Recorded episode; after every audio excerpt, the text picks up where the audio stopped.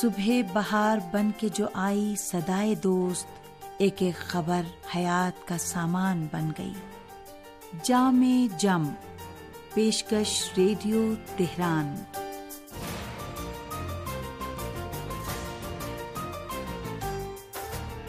عزیز سامعین، محمد و آل محمد پر درود و سلام کے ساتھ دینی و اخلاقی معلومات پر مشتمل آپ کا پسندیدہ پروگرام جامع جم لے کر حاضر ہیں۔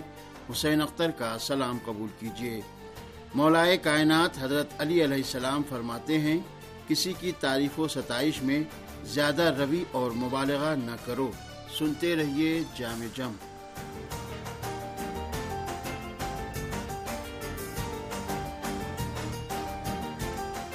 تربیت کا ایک ذریعہ بچے کے اچھے کاموں پر اس کی تعریف اور حوصلہ افزائی ہے۔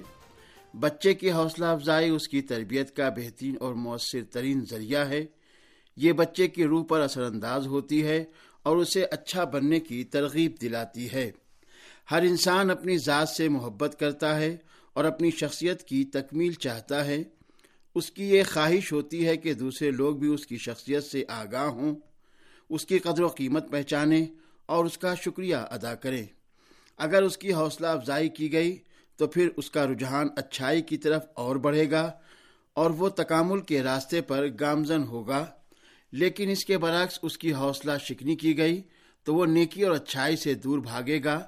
اس کی حوصلہ افزائی کرنے سے اچھے نتائج کے حصول کے لیے چند باتوں کی یاد دہانی ضروری ہے۔ اب سوال یہ پیدا ہوتا ہے کہ بچوں کی حوصلہ افزائی کس وقت کرنی چاہیے؟ بچوں کی حوصلہ افزائی کبھی کبھی اور بڑے کاموں پر کی جانی چاہیے۔ نہ یہ کہ ہمیشہ اور ہر کام پر، کیونکہ اگر ایسا کیا گیا تو بچے کی نظر میں حوصلہ افزائی اپنی اہمیت کھو بیٹھے گی۔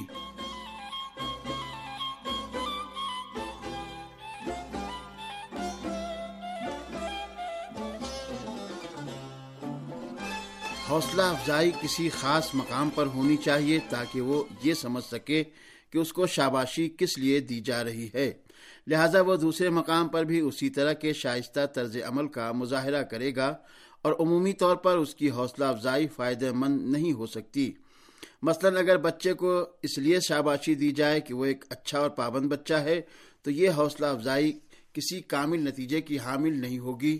اچھے بچے کو یہ معلوم نہیں ہو سکے گا کہ اس کو کیوں شاباشی دی جا رہی ہے۔ یہاں پر بھی یہ بات ضروری ہے کہ بچے کے اچھے کام یا اخلاق کی تعریف کریں۔ نہ کہ خود بچے کی، تاکہ وہ یہ بات اچھی طرح سمجھ سکے کہ اہمیت اچھے کام کی ہے، نہ کہ کسی شخص کی، اور ہر آدمی کی اہمیت اس کے اچھے کام کی وجہ سے ہوتی ہے۔ حوصلہ افزائی کے درمیان ایک اور بات کا خیال رکھنا نہایت ضروری ہے، اور وہ یہ کہ بچے کی حوصلہ افزائی کرتے وقت اس کا دوسرے بچوں کے ساتھ موازنہ نہ کیا جائے۔ مثلا باپ کا اپنے بچے سے یہ کہنا صحیح نہیں ہے کہ شاباش بیٹا، مرحبا بیٹا تم ایک سچے بچے ہو اور حسن کی طرح جھوٹے نہیں ہو۔ حسن برا بچہ ہے۔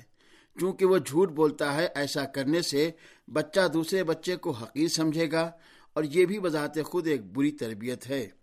اسی طرح سے شاباشی اور حوصلہ افزائی حد سے تجاوز نہیں کرنی چاہیے، کیونکہ ممکن ہے اس سے بچہ مغرور اور خود بین ہو جائے۔ امیر المومنین حضرت علی علیہ السلام فرماتے ہیں بہت سے لوگ اس تعریف کی وجہ سے مغرور ہو جاتے ہیں جو ان کی شان میں کی جاتی ہے۔ تعلیم و تربیت کا ایک اور وسیلہ انعام دینا ہے۔ انعام دینا بری بات نہیں ہے بشرطے کے غیر متوقع ہو اور اچھا کام کرنے پر دیا جائے۔ لیکن پہلے سے انعام کا وعدہ نہیں کرنا چاہیے، کیونکہ یہ بچے پر برے اثرات مترتب کرے گا۔ ممکن ہے ایسا کرنے سے بچہ اس بات کا عادی ہو جائے کہ وہ ہر نیک کام کے مقابلے میں انعام کا منتظر رہنے لگے۔ جبکہ انسان کو نیک کاموں کا عادی ہونا چاہیے اور وہ ان کو خدا کی رضا اور بندگان خدا کی خدمت کے لیے انجام دے، نہ یہ کہ ہر کام پر اس کی آنکھیں لوگوں سے انعام کی منتظر رہیں۔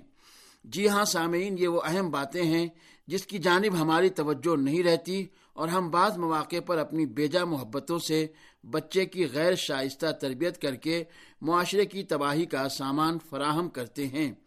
اور خود بھی نقصان اٹھاتے ہیں اور پوری قوم کو نقصانات سے دو چار کر دیتے ہیں۔ اور سامعین، اب پیش ہے ایک سامع کا خط۔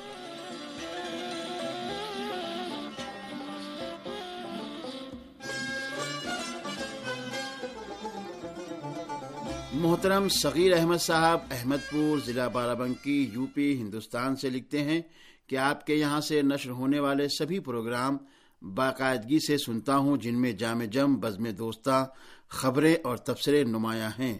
مگر آپ سے ایک شکایت ہے کہ دو سال سے زیادہ کا عرصہ ہو گیا۔ آپ کی طرف سے نئے سال کا کیلنڈر اور دیگر لٹریچر موصول نہیں ہوا ہے، لہذا آپ سے لٹریچر بھیجنے کی درخواست ہے۔ امید ہی نہیں، بلکہ کامل یقین ہے کہ ہماری فرمائش کی تکمیل کریں گے۔ دوستوں کی خدمت میں سلام، عرض ہے۔ اور سامعین محترم صغیر احمد صاحب کے شکریہ کے ساتھ اب پیش ہے ایک داستان۔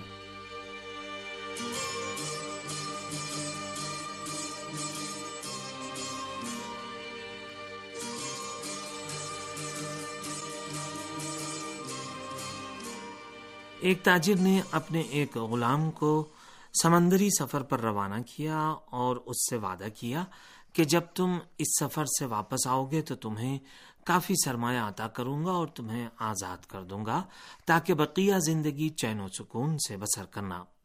غلام نے قبول کر لیا اور سفر پر روانہ ہو گیا۔ لیکن کچھ ہی دنوں بعد سمندر میں طوفان آیا اور کشتی ڈوب گئی۔ غلام نے ہزاروں کوششوں کے بعد کسی طرح اپنے آپ کو ساحل تک پہنچایا اور نجات حاصل کی اور کچھ دنوں آرام کرنے کے بعد ایک آبادی کی تلاش میں لگ گیا۔ اس کی محنت پرسمر واقع ہوئی اور وہ ایک خوبصورت شہر میں جا پہنچا، جس کے آداب و رسوم بھی عجیب تھے۔ شہر والوں کا عقیدہ تھا کہ خدا وند عالم کی جانب سے بادشاہ ملک چلانے کے لیے بھیجا جاتا ہے۔ اسی لیے وہ لوگ شہر کے باہر اس کے استقبال کے لیے جمع ہو گئے اور غلام کا شاندار استقبال کیا اور اسے تخت شاہی پر بٹھایا۔ غلام جو بہت ہی چالاک اور زیرت تھا، اس نے دل ہی دل میں ارادہ کیا کہ کسی کو اس کے بارے میں خبر نہ ہو۔ اسے اپنے ایک خادم کے ذریعے معلوم ہوا کہ اس شہر کے رسم و رواج کے مطابق ایک سال کے بعد اسے زبردستی گرفتار کر کے شہر کے باہر لائیں گے اور اسے اس خوفناک دریا کے، جو اس شہر اور ایک بیابان کے درمیان واقع ہے، حوالے کر دیں گے تاکہ وہ اسی میں بھٹکتا رہے۔ یہ سن کر غلام کے ہوش اڑ گئے اور راہ حل کے بارے میں فکر کرنے لگا۔ اس نے اس سلسلے میں اپنے باوفا ساتھیوں سے مشورہ کیا اور ان سے مدد طلب کی اور کہا، جس چیز کے بارے میں فکر مند ہوں، تم لوگ بھی اس کے بارے میں غور کرو۔ میں نے ایک تجویز سوچی ہے، لیکن اسے تنہا انجام نہیں دیا جا سکتا۔ اس کے باوفا خادموں نے کہا کہ ہم آپ کے ہر حکم کو بجا لانے کے لیے تیار ہیں۔ غلام نے کہا، اب میں جو بھی کہہ رہا ہوں، اسے غور سے سنو اور اس کے انجام دینے میں کوتا ہی اور تاخیر نہ کرنا۔ اور اس کے بدلے میں تمہیں بہت زیادہ انعامات سے نوازا جائے گا۔ اور یہ یاد رکھو کہ بہت آسانی اور جلدی سے اس کام کو انجام دے دو۔ پھر اس نے اپنے ساتھیوں کو نصیحت کرتے ہوئے کہا کہ دیکھو، جو کام بہت ہی سخت و دشوار ہوتا ہے، وہی نتیجہ خیز بھی ہوتا ہے، اور ہم جو کام انجام دینے جا رہے ہیں، اس میں بے شمار مشکلات اور پریشانیاں ہیں۔ تم لوگ سب سے پہلے اس دریا میں بہت زیادہ کشتیاں بناؤ اور اس شہر کے بہت سے ماہر انجینئروں کو وہاں لے جاؤ تاکہ اس بیابان میں خوبصورت شہر بساؤ اور جب ہمارا ایک سال مکمل ہو جائے اور ہم کو نکالا جائے تو ہم وہاں جا کر قیام کریں۔ اور اسی طرح تم لوگ وہاں پر خوب سبزی اور باغات لگاؤ تاکہ وہاں اناج اور ہر طرح کا پھل مہیا رہے۔ اور وہ لوگ جو بھی ساز و سامان لے جانا چاہیں لے جائیں اور ان کے لیے دولت و ثروت کی کمی نہ ہونے پائے، بلکہ جتنا بھی سرمایہ لے جانا چاہیں خزانے میں سے لے جائیں۔ اس کے باوفا ساتھیوں نے غلام کے فرمان کو قبول کیا اور پورے جوش و خروش سے کام شروع کر دیا اور بہت سے ماہر انجینئروں کو اپنے ساتھ دریا پار لے گئے اور ان سے کہا کہ اپنے رہنے کے لیے بہترین گھر بنائیں اور پھر ایک عمدہ و خوبصورت شہر کا نقشہ ان کے حوالے کیا اور کہا کہ ایسا ہی خوبصورت شہر تیار کریں۔ ان لوگوں نے دنوں رات کی محنت سے خوبصورت محل تیار کیا اور شہر بسایا اور اس کے اطراف میں خوبصورت باغات لگائے۔ غرض کے ایک بادشاہ کے شایا نشان محل پورے ساز و سامان کے ساتھ تیار کر دیا گیا۔ سال کا آخری دن آ پہنچا اور تمام لوگ شہر میں جمع ہو گئے تاکہ اپنے رسم و رواج کے مطابق دوسروں کی طرح اس غلام کو بھی شہر اور تخت و تاج سے دور کر دیں۔ جب غلام کو خبر دی گئی کہ اس شہر کو ترک کر دے، تو اگرچہ وہ ان حالات سے باخبر تھا، لیکن اسے یہ منظر بہت عجیب لگا۔ لیکن چونکہ اس کا دل اس شہر سے مانوس ہو چکا تھا، لہذا بہت ہی مشکل سے اس شہر کو ترک کیا۔ اس کے تمام باوفا غلام جو اس کے بے چینی سے منتظر تھے، اس کے قریب آئے اور اس کا پرتپاک استقبال کیا اور اسے اس نئے شہر میں لائے اور اس جگہ پر بٹھایا جس کا اسے انتظار اور خواہش تھی اور پھر ہنسی خوشی سب کے ساتھ رہنے لگا اور اس شہر کے انتظام کی باغ ڈور سنبھال لی۔